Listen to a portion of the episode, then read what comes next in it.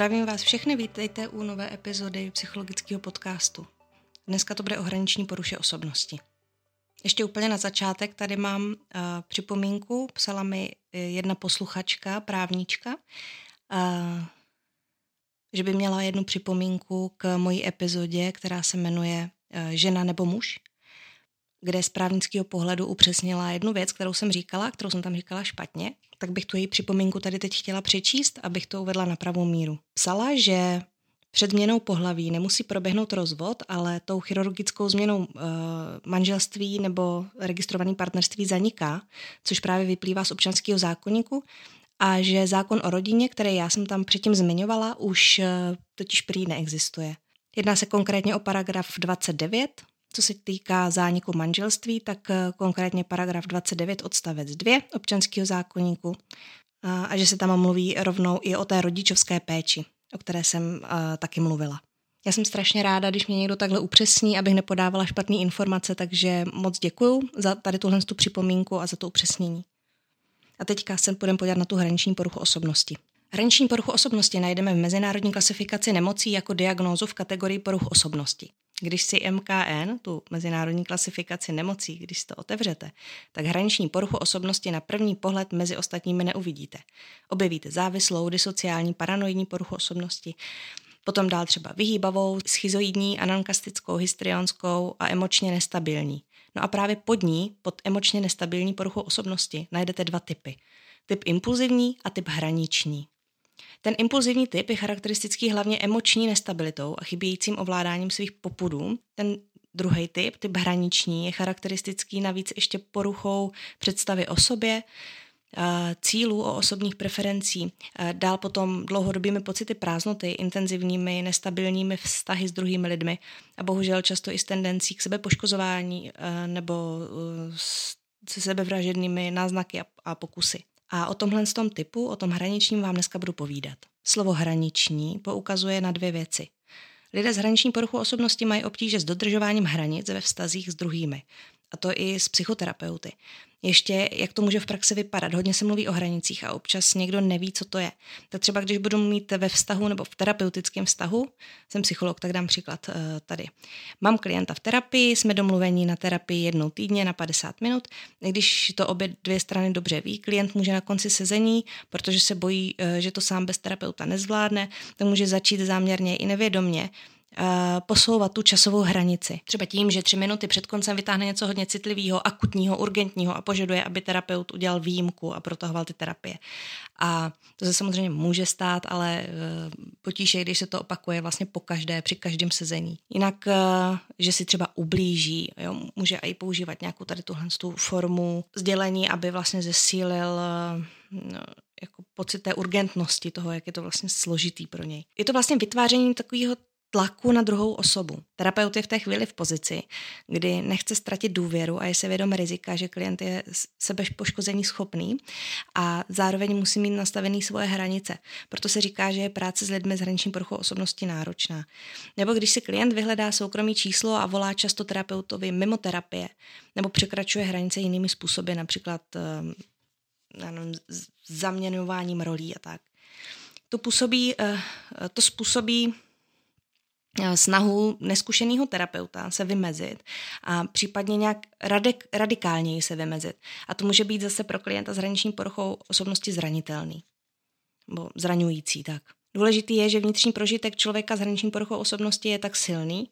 Já si to představuju, že jako kdyby vás někdo mm, nějak jako rval zevnitř.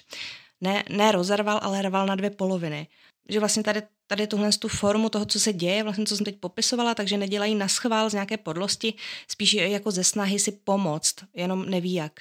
Od takové vnitřní nesnesitelné prázdnoty eh, se snaží odvést pozornost a kvůli eh, k tomu může sloužit třeba právě to sebepoškozování nebo užívání eh, nějakých omamných a psychotropních látek, takže Tohle to může být jeden eh, význam toho slova hraniční. Pak je tady ještě druhý význam, který se někdy udává, a to, že hraniční porucha osobnosti je někde na pomezí mezi neurózou a psychózou. U psychózy je už narušený kontakt s realitou, můžou se objevit uh, nějaký bludy, jakože poruchy myšlení, třeba, třeba paranoidní někdo po mně jde, nebo nějaký žárlivecký bludy, případně nějaký autoakuzační, to znamená extrémní formy sebeobvinování. A nebo nějaký halucinace, tohle to může být u psychos, nebo je u psychos a dotyčný na to nemá náhled. Uh, u neurózy na, to, na ty svoje duševní obtíže náhled má, na úzkosti, na změny nálad a tak. No a e, právě se říká, že hraniční porucha osobnosti je někde mezi, někde na té hranici. Samozřejmě může se stát při nějakém jako silnějším stresu, že člověk s hraniční poruchou osobnosti se právě dostane do nějakých psychotických atak, který ale netrvají kontinuálně pořád, v tom se rozlišuje od, e, psycho, jako od nějakého psychotického onemocnění, ale při nějaké, pokud zažívá nějaký silnější stres, nějakou třeba psychickou dekompenzaci, tak e, krátkodobě právě tady tyhle psychotické zážitky může mít. Lidé s hraniční poruchou osobnosti reagují i um, citlivě na nezájem nebo odmítá, odmítnutí. Můžou reagovat hněvem, panikou i emoční labilitou. Někdy se dočtete, že je uh, ta osobnost křehká. Není to ve formě, že se jedná o křehotinkou slečnu, která potřebuje ochránce, když vlastně, vlastně možná jo, kdybych si představila nějaké naše osobnosti, kdybych si to nějak vizualizovala, no to je jedno. Prostě jde o to, že stačí malý podnět k tomu, aby se projevila ta emoční nestabilita. Popisovat duševní stavy a emoce je někdy moc abstraktní, tak to zkusím takhle. V analogii s křehkostí ve fyzickém světě. Jo, představte si to, že sklo je vlastně tvrdý a taky ale křehký. Co se může stát se skleničkou, když do ní nějak nešetrně klepnete, zvlášť ve chvíli, když je uvnitř prázdná. Z hraniční poruchu osobnosti se pojí i takzvaný černobílý vidění. Uh, pohybování se mezi dvěma póly, jako by nebylo nic mezi tím. Takový černobílý vidění ve vztazích může vypadat třeba tak, že buď dotyčnou osobu milují a idealizují si a pak stačí jedna nějaká věc a otočí se to a můžou začít vidět na té samé osobě jenom to špatný a to dobrý, jako kdyby nebylo. Jejich projevy se můžou pohybovat v polech, kdy jsou buď eh, emočně velmi silně angažovaní, anebo naopak lhostejní a chladní, nic mezi. Co se týká výskytu hraniční poruchy osobnosti v populaci, tak se vyskytuje v rozmezí, udává se 2 až 6% To se liší podle různých zdrojů. A když se podíváte do psychiatrických nemocnic, tak tam je to procento zastoupený víc protože se kvůli pokusům o sebevraždy nebo kvůli eh, právě těm, jak jsem říkala třeba, že mají ty psychotické ataky někdy, tak se častěji dostávají do psychiatrické péče. A někdo mi někde říkal, že se možná věnuje uh, hraniční poruše osobnosti, nebo že, že se přeceňuje, nebo, nebo že si věnuje jak víc pozornosti, to si přesně nespomenu, jak to bylo, uh, ta výtka, ale já si to teda nemyslím, už jenom kvůli tomu, že se s ní častěji setkáváme v praxi jako psychologové uh, nebo psychiatři, uh, tak si myslím, že právě při studiu psychologie nebo psychiatrie nebo medicíny jako i celkově by se měla věnovat dostatečná pozornost. Taky se udává, že výskyt je víc u žen, snad až ve třech čtvrtinách případů, ale statistiky můžou být zkreslený právě kvůli tomu, že ženy víc vyhledávají pomoc a tak se jich vlastně víc odhalí. Jinak výskyt hraniční poruchy osobnosti nesouvisí s intelektem. Co se týká diagnostiky a, a té diagnózy, tak eh, hraniční porucha osobnosti je teda porucha osobnosti, proto se to dává jako diagnoza až v dospělosti, nikoli v dětem. I když projevy můžou být už i před 18. rokem věku. A jde o to, že osobnost se nějak formuje v dospívání, nebo v dětství a v dospívání nějak se formuje a proto nejde dát nějakou definitivní diagnózu. Ty projevy u dětí uh, už nějaký můžou být. Můžou to být potíže s pozorností, s dokončováním úloh, potíže s regulacemi emocí nebo nějaký výbuchy v hněvu. A pak v adolescenci se můžou uh, nějak třeba stáhnout a vlastně se i sociálně izolovat. Můžou mít potíže s dokončením vzdělání, můžou se víc angažovat v nějakých aktivistických skupinách nebo v nějakých rebelujících, i když tohle, co dělá mnoho adolescentů a hraniční poruše osobnosti eh, se směřovat vůbec nemusí právě kvůli tomu, že to bývá dost typický pro to dospívání, tak eh, se to nedá brát jako nějaký ukazatel, že jo, tak z tohohle určitě bude jako někdo, kdo má hraniční poruchu osobnosti. Jo, nejde to takhle brát. Taky se může objevovat uh, užívání drog, včetně legálních, uh, myslím, jako třeba alkoholu, uh, nebo častý střídání sexuálních partnerů. Objevuje se, uh, objevují se i potíže s hledáním a uh, s přijetím vlastní identity, a to včetně té sexuální. Ale pozor, uh, tady tohle z toho hledání je té, té identity je zase pro věk dospívání normální, není to nic patologického. Nicméně je dobrý být na pozoru, pokud se vlastně stále, pokud stále vlastně nějak nedochází postupně nějaké stabilizaci tady v téhle oblasti. Jo? Potom jako v dospělosti. Prostě chtěla jsem tím vlastně říct, že pokud tohle posloucháte a vidíte u sebe nějaké příznaky a, jste ještě v době dospívání, neznamená to, že máte hraniční poruchu osobnosti. Jo, z dobrých důvodů se, to diagnostika, se ta diagnostika provádí až v pozdějším věku, ne v dětství a ne v dospívání. Ale zase na druhou stranu právě jsem zažila uh, případ uh, kluka, už teda dospělého, takže mladého muže, uh, který byl naštvaný, že mu tu diagnózu hraniční poruchy osobnosti nedali dřív, protože by věděl, co s tím dělat a že byl někdy třeba v 16 uh, u psychiatra. Ale tam jde právě o to, že to nebyla chybná diagnoza, ale ten psychiatr ne, by neměl, jako ne, nebo jak to říct, ještě se to prostě nedá takhle pevně určit. Takže kromě už zmíněných výbuchů zlosti a impulzivita, se impulzivita může objevit i v jiné formě. Třeba ve formě impulzivního přejídání nebo sebepoškozování. Ty výbuchy vzteku totiž nemusí být jen vůči druhým, ale i vůči sobě, vlastní, vůči vlastní osobě. Ty přichází ve chvilkách nějaký kritiky nebo strachu z opuštění nebo ze zážitku ponížení. Opět, tohle to všechno může naštvat každýho. O poruše osobnosti mluvíme až ve chvíli, kdy jsou ty reakce neadekvátně silný. Takže klidit žádnou paniku, každý druhý, co poslouchá, nemá hraniční poruchu osobnosti. Spíše to třeba každý 98. když se budeme teda řídit nějak tím výskytem populaci. Říkala jsem, že lidi s hraniční poruchou osobnosti se častěji než lidi s jinou formou poruchou osobnosti dostávají do psychiatrických nemocnic. A můžou se dostávat i do věznic, kam kam je přivede to, že impulzivně zareagují, a to třeba i násilně. Hraniční porucha osobnosti může být spojována s parafilí, se sexuální deviací nebo s jinou poruchou osobnosti. Teď mluvím o tom, že když máte právě třeba parafily, nějakou tu sexuální deviaci, tak se může stát, že se e, současně vedle toho vyskytne e, nějaká forma poruchy osobnosti a objevuje se právě třeba ta hraniční. Taková sexuální agrese se může objevit ve chvílích, kdy se dotyčná osoba bojí rozchodu nebo žárlí.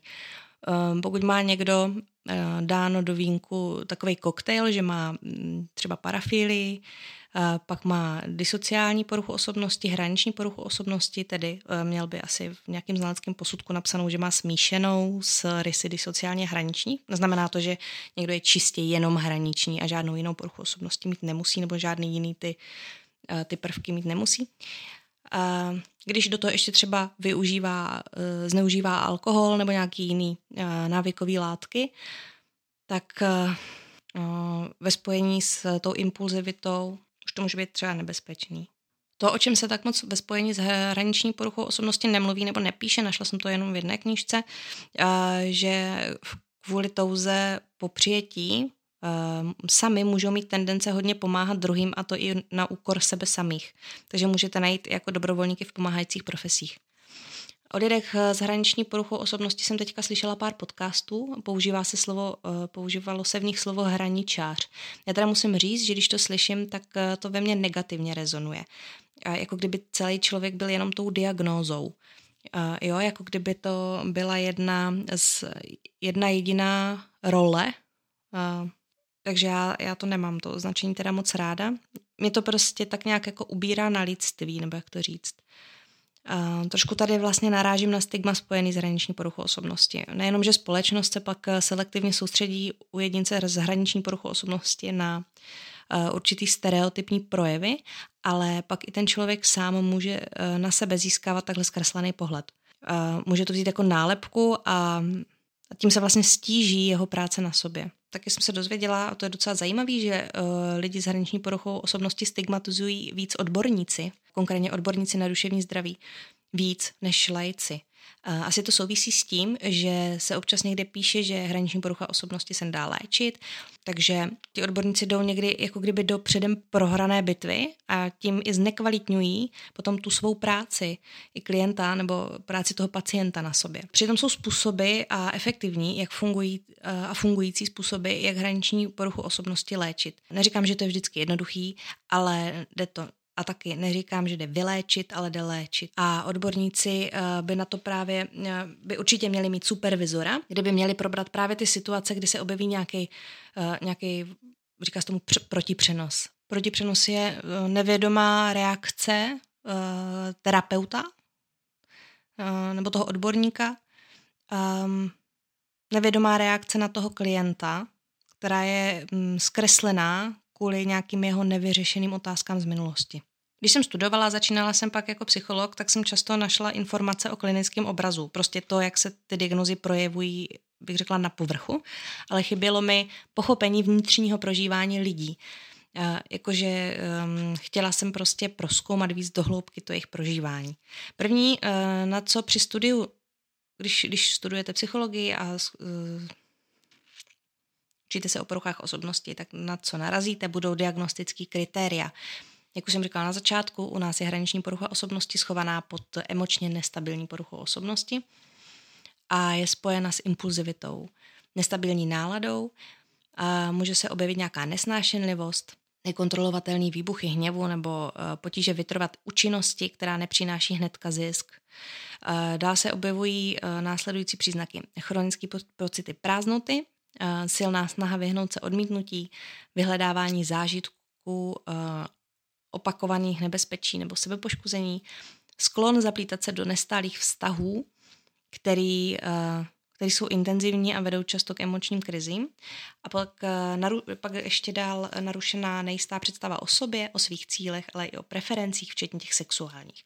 Takhle to máme napsaný v mezinárodní klasifikaci nemocí uh, my tady v Evropě a pak ještě existuje teda americký manuál DSM-5, která k hraniční poruše osobnosti přistupuje uh, tak, že pro diagnózu musí být splněno aspoň pět a více tady z těch uh, znaků, který vám teď řeknu.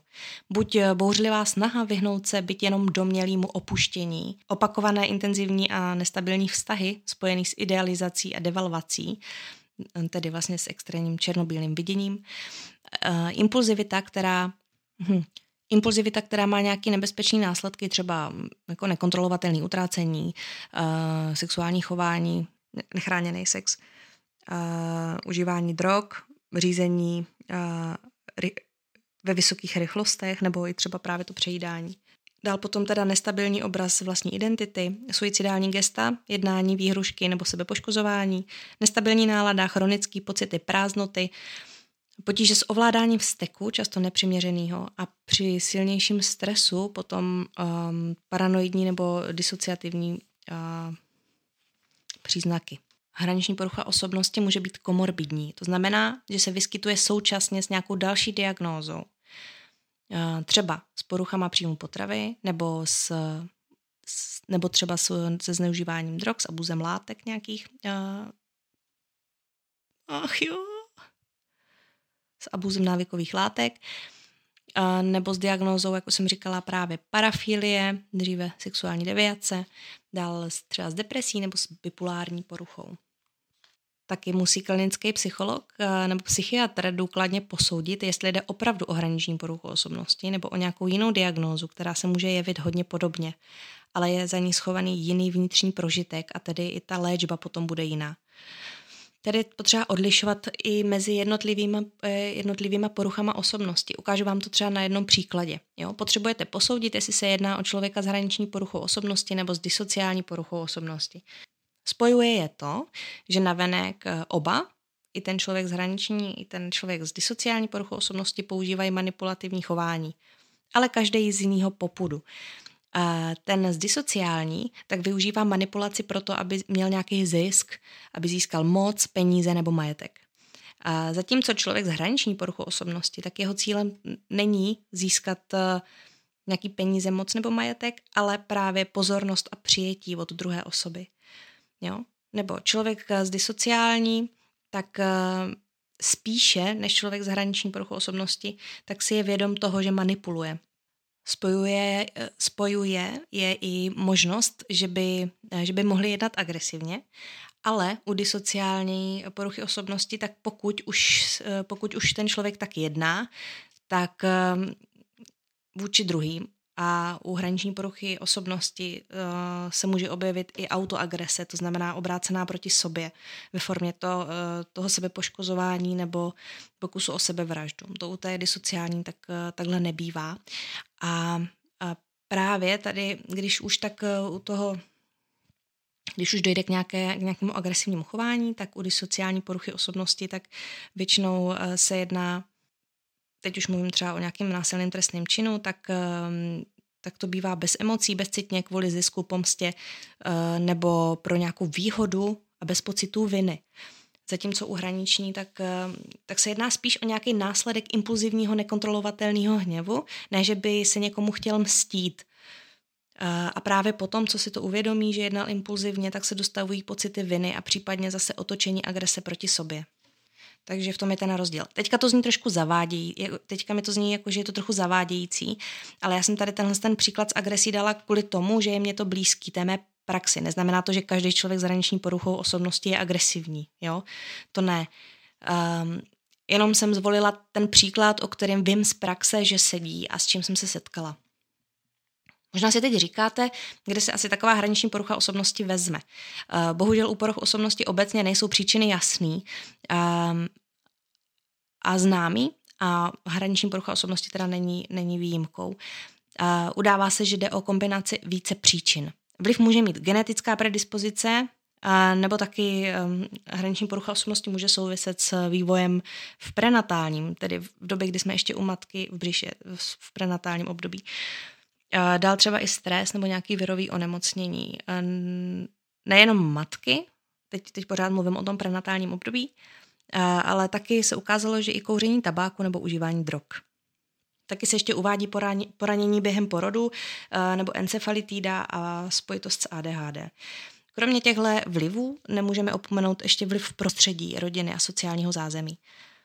Z těch psychosociálních vlivů bývá hraniční porucha osobnosti často spojovaná se zneužíváním, zanedbáváním, ale i s devalvací emočních prožitků, a se zážitky opuštění a, a a to mě vlastně překvapilo, je s rozmazlováním. Spojovaná bývá i se sexuálním zneužíváním. Třeba s tvrdými fyzickými tresty bývá spojovaná spíš víc disociální porucha osobnosti a s citovým zanedbáváním zase vyhýbavá.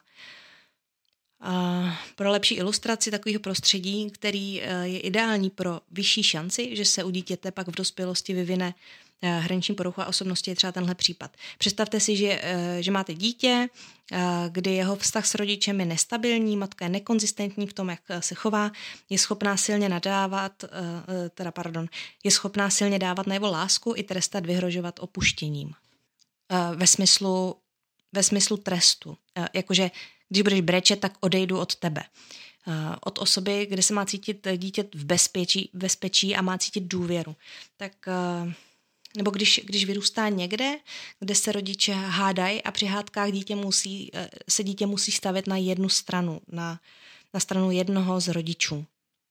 Takový to, když jsou rodiče nepředvídatelní v tom, uh,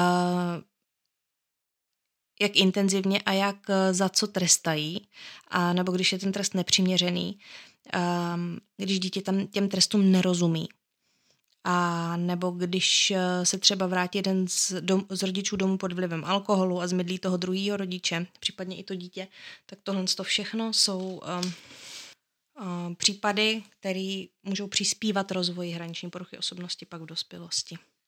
Jinak já jsem našla takový uh, docela hezký popis, ještě jsem se chtěla vrátit k tomu, jak jsem, mě teďka napadlo, jak jsem říkala o tom, že ta hraniční porucha osobnosti uh, je vlastně na hranici mezi neurózou a psychózou, tak když se podíváte do knížky Psychoanalytická diagnoza, tak tam je to moc hezky popsaný jako příklad, že dřív v minulosti, když vlastně vznikl tady ten termín, tak eh, že se říkalo, že ty lidi byli až příliš duševně zdraví na to, aby mohli být považováni za bláznivé a příliš blázniví na to, aby mohli být považováni za duševně zdraví. Tak eh, to ještě taková vsuvka. A teď se ještě vrátím zpátky teda eh, k těm psychosociálním vlivům. A takže ve zkratce u, u těch dětí, když jsem, když jsem mluvila o tom vývoji, když už odmala e, žije to dítě v nestabilitě, v nějakých těch nestabilních vztazích, tak se zvyšuje, zvyšuje šance, že by se mohla objevit pak ta hraniční porucha osobnosti. Existuje i úvaha, která upozorňuje na ustrnutí ve fázi separace a individuace. Eh, to je takové období, takový to uh, období zhruba ve dvou letech, kdy na jednu stranu dítě chce všechno já sám a na druhou stranu stále potřebuje tu mačinu náruč, kam se může vlastně vracet. No a když dítěti matka brání v té separaci a odrazuje dítě od něj a zároveň, když potom uh, zase dítě potřebuje tu její náruč a pomoc, tak když jej odmítá, tak eh, to je popis určitého matoucího stavu, eh, ve kterým jakoby lidé s hraniční poruchou osobnosti uvízli. A tohle je spíš taková psychoanalytická úvaha. Pojďme se teda ještě trošku víc podívat na, jako přiblížit si trošku ten eh, duševní prožitek právě z pozice jedince, který tu danou poruchu osobnosti má. Takže na jednu stranu chcou být sami, eh, samostatní, ale současně chtějí být eh, s někým eh, v tom intenzivním kontaktu. Dohromady to nejde, každý zvlášť to taky nejde, protože v jejich pojetí existují jenom dva extrémní póly. Ta věčná samostatnost by se mohla stát samotou a intenzivní kontakt by mohl zahltit a udusit. To mě dovádí k tomu, že chci popsat typický obraný procesy. Obraný procesy, nebo ve zkratce obrany, používáme tehdy, když cítíme nějakou vnitřní tenzi, úzkost, nebo když, když si snažíme udržet sebeúctu. Každý nějaký obrany používáme, a to nevědomky. Pomocí nich zvládáme náročnější situace. Jsou zralí a nezralí obrany, nebo se někdy nazývají primární a sekundární. Každý preferuje nějaký. Obranou může být třeba i humor anebo racionalizace, to jsou takový notoricky známý. No a jsou i obrany typický pro lidi s hraniční poruchou osobnosti. A jedna taková typická obrana se jmenuje splitting, česky štěpení. Opět se půjdeme podívat na příklad u dětí. Ještě jako úplně malý vnímáme svět rozdělený na, eh, na dobrý a špatný. Jo? I v pohádkách třeba pro děti to tak je. A k tomu mě napadá teda ještě, jestli jste si někdy všimli, jestli sledujete třeba anime, tak eh, to je to, co se mi na tom líbí, je, že když, když tam máte nějakou zápornou postavu, tak většinou je jako vysvětlená ta cesta záporné postavy a vlastně chápete, proč je záporná. Jo, v našich pohádkách mi tohle to chybí. A vnímání teda eh, dobré a, zlé strany, um, tak eh, to je něco, s čím vlastně děti poznávají svět, když jsou malí. My to tak teda vnímáme i jako dospělí. Třeba v politice, tak to taky vnímáme, že jako eh, je jedna zlá strana a proti ní musí ta dobrá bojovat. A nechám teď na vaší fantazii, kam až tohle v otázce politici může vést. No a tady tenhle ten zážitek eh, štěpení, tak mají lidi s hraniční poruchou osobnosti ve vztazích. Eh, nejen v partnerských, ale i třeba na pracovišti nebo v terapiích. A myslím, že, že právě i vůči sobě. V jeden okamžik můžou milovat a nevidět nic zlý a zlýho a druhý den to najednou může být úplně opačně jako kdyby nebylo nic mezi tím, jako kdyby nešlo vnímat uh, oba dva póly současně. Mimochodem, eh, nevědomky lidi s hraniční poruchou osobnosti tohle umí přenášet i na svoje okolí. Třeba když jsou v psychiatrických nemocnicích, tak někteří z personálu mají pocit, eh, že ho musí nějak chránit, že mu musí pomáhat. Jiní můžou cítit až odpor a chuť se silně vymezovat. A tohle jsem i já jednou zažila, docela silně v práci a bylo to hodně nepříjemný a složitý pro vyřešení. Proto je důležité mít supervizora.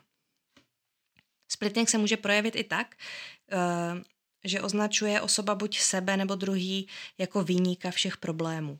Co, de, co teda dělat uh, s tím, když je někdo z vašich blízkých právě člověkem, který má hraniční poruchu osobnosti? Uh, důležitý je být empatický a uvědomit si, že, že všechny tady ty nestabilní projevy vedou z bolestivého strachu z opuštění.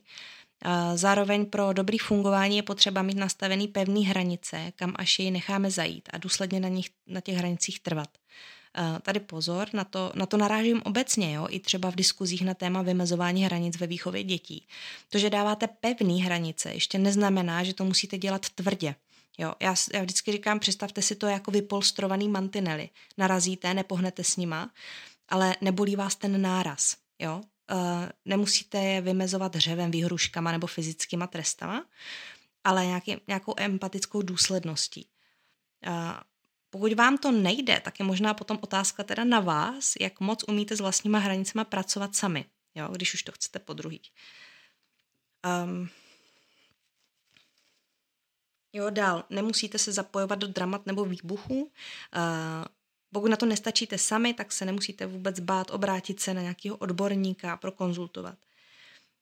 A co, co dělat, pokud sami máte hraniční poruchu osobnosti? Je fajn vědět, že můžete mít sklony k těm všem věcem, co jsem dneska říkala.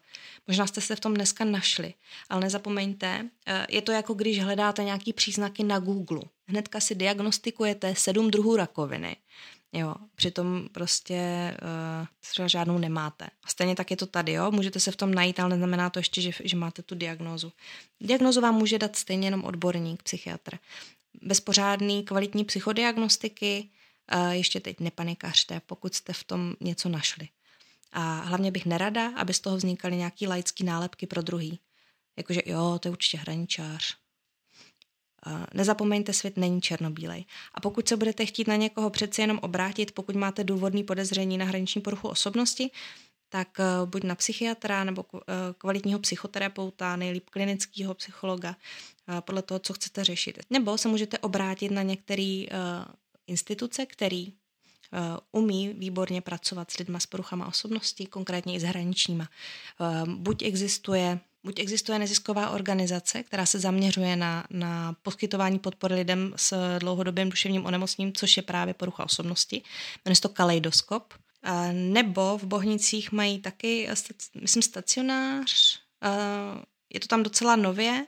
Poskytují tam dialekticko-behaviorální terapii. Myslím, že i v Kaleidoskopu to tam mají která, která je výborná právě a doporučuje se pro práci s lidmi s hraniční poruchou osobnosti. Takže se můžete obrátit tam. Případně v nějakých krizích se můžete obrátit i třeba, když se podíváte na aplikaci Nepanikař, to je, když zatím nepotřebujete nebo nechcete uh, využívat uh, nějaký intenzivnější kontakt nebo se zatím necítíte na nějakou dlouhodobější práci na sobě. Uh, mimochodem nemusí to využívat jenom člověk s hraniční poruchou osobnosti, můžete to využít i pokud uh, sami žijete s člověkem, který tady tu diagnózu má tak jako podporu pro blízký, pro rodinu. A pak ještě existuje uh, já to teda nemám moc, moc proskoumaný, ale vím, že existuje uh, Instagramový profil Dívka bez hranic, uh, která trpěla hraniční poruchou osobnosti a dávala na Instagram nějaký příspěvky, tak si na to můžete podívat, pokud vás to nějak víc zajímá. Ona teda spáchala sebevraždu, není to tak dávno a její uh, máma, myslím se sestrou, založili Instagramový profil Život na houpačce a snaží se předávat dál informace o hraniční poruše osobnosti, tak pokud vás to zajímá, můžete se podívat tady na ty dva profily. Takže u hraniční poruchy osobnosti sice nejsou narušený ovládací a rozpoznávací schopnosti a lidi tady s tou poruchou jsou zodpovědní za svoje činy, ale to ještě neznamená, že se nejedná o vnitřně psychicky náročný a bolestivý stavy, to, co oni prožívají. A já mám vždycky takovou tendenci to popsat, eh, jako by tu duši někdo prostě rval na dvě strany, trhal vejpůl. A a pak, a pak vlastně i víc chápu, že se někdo s takovými pocity uchýlí uh, k, třeba k sebepoškozování, nebo že se to snaží zapít alkoholem, nebo že má výbuchy, výbuchy v steku. Dobrá zpráva je, že se s tím vším dá něco dělat. Dá se to zmírnit a tohle všechno, když se podaří uh, podat tu kvalitní péči a stabilní zázemí, tak to jde. To je pro dnešek všechno. Doufám, že se mi to podařilo aspoň trošku um, trošku přiblížit, eh, o čem ta hraniční porucha osobnosti je, i když mám pocit, že jsem se v tom chvilkama motala, takže za to se omlouvám. Takže já se budu těšit až zase příště a něco chystám a příště bych vám o tom chtěla něco říct. Tak čau.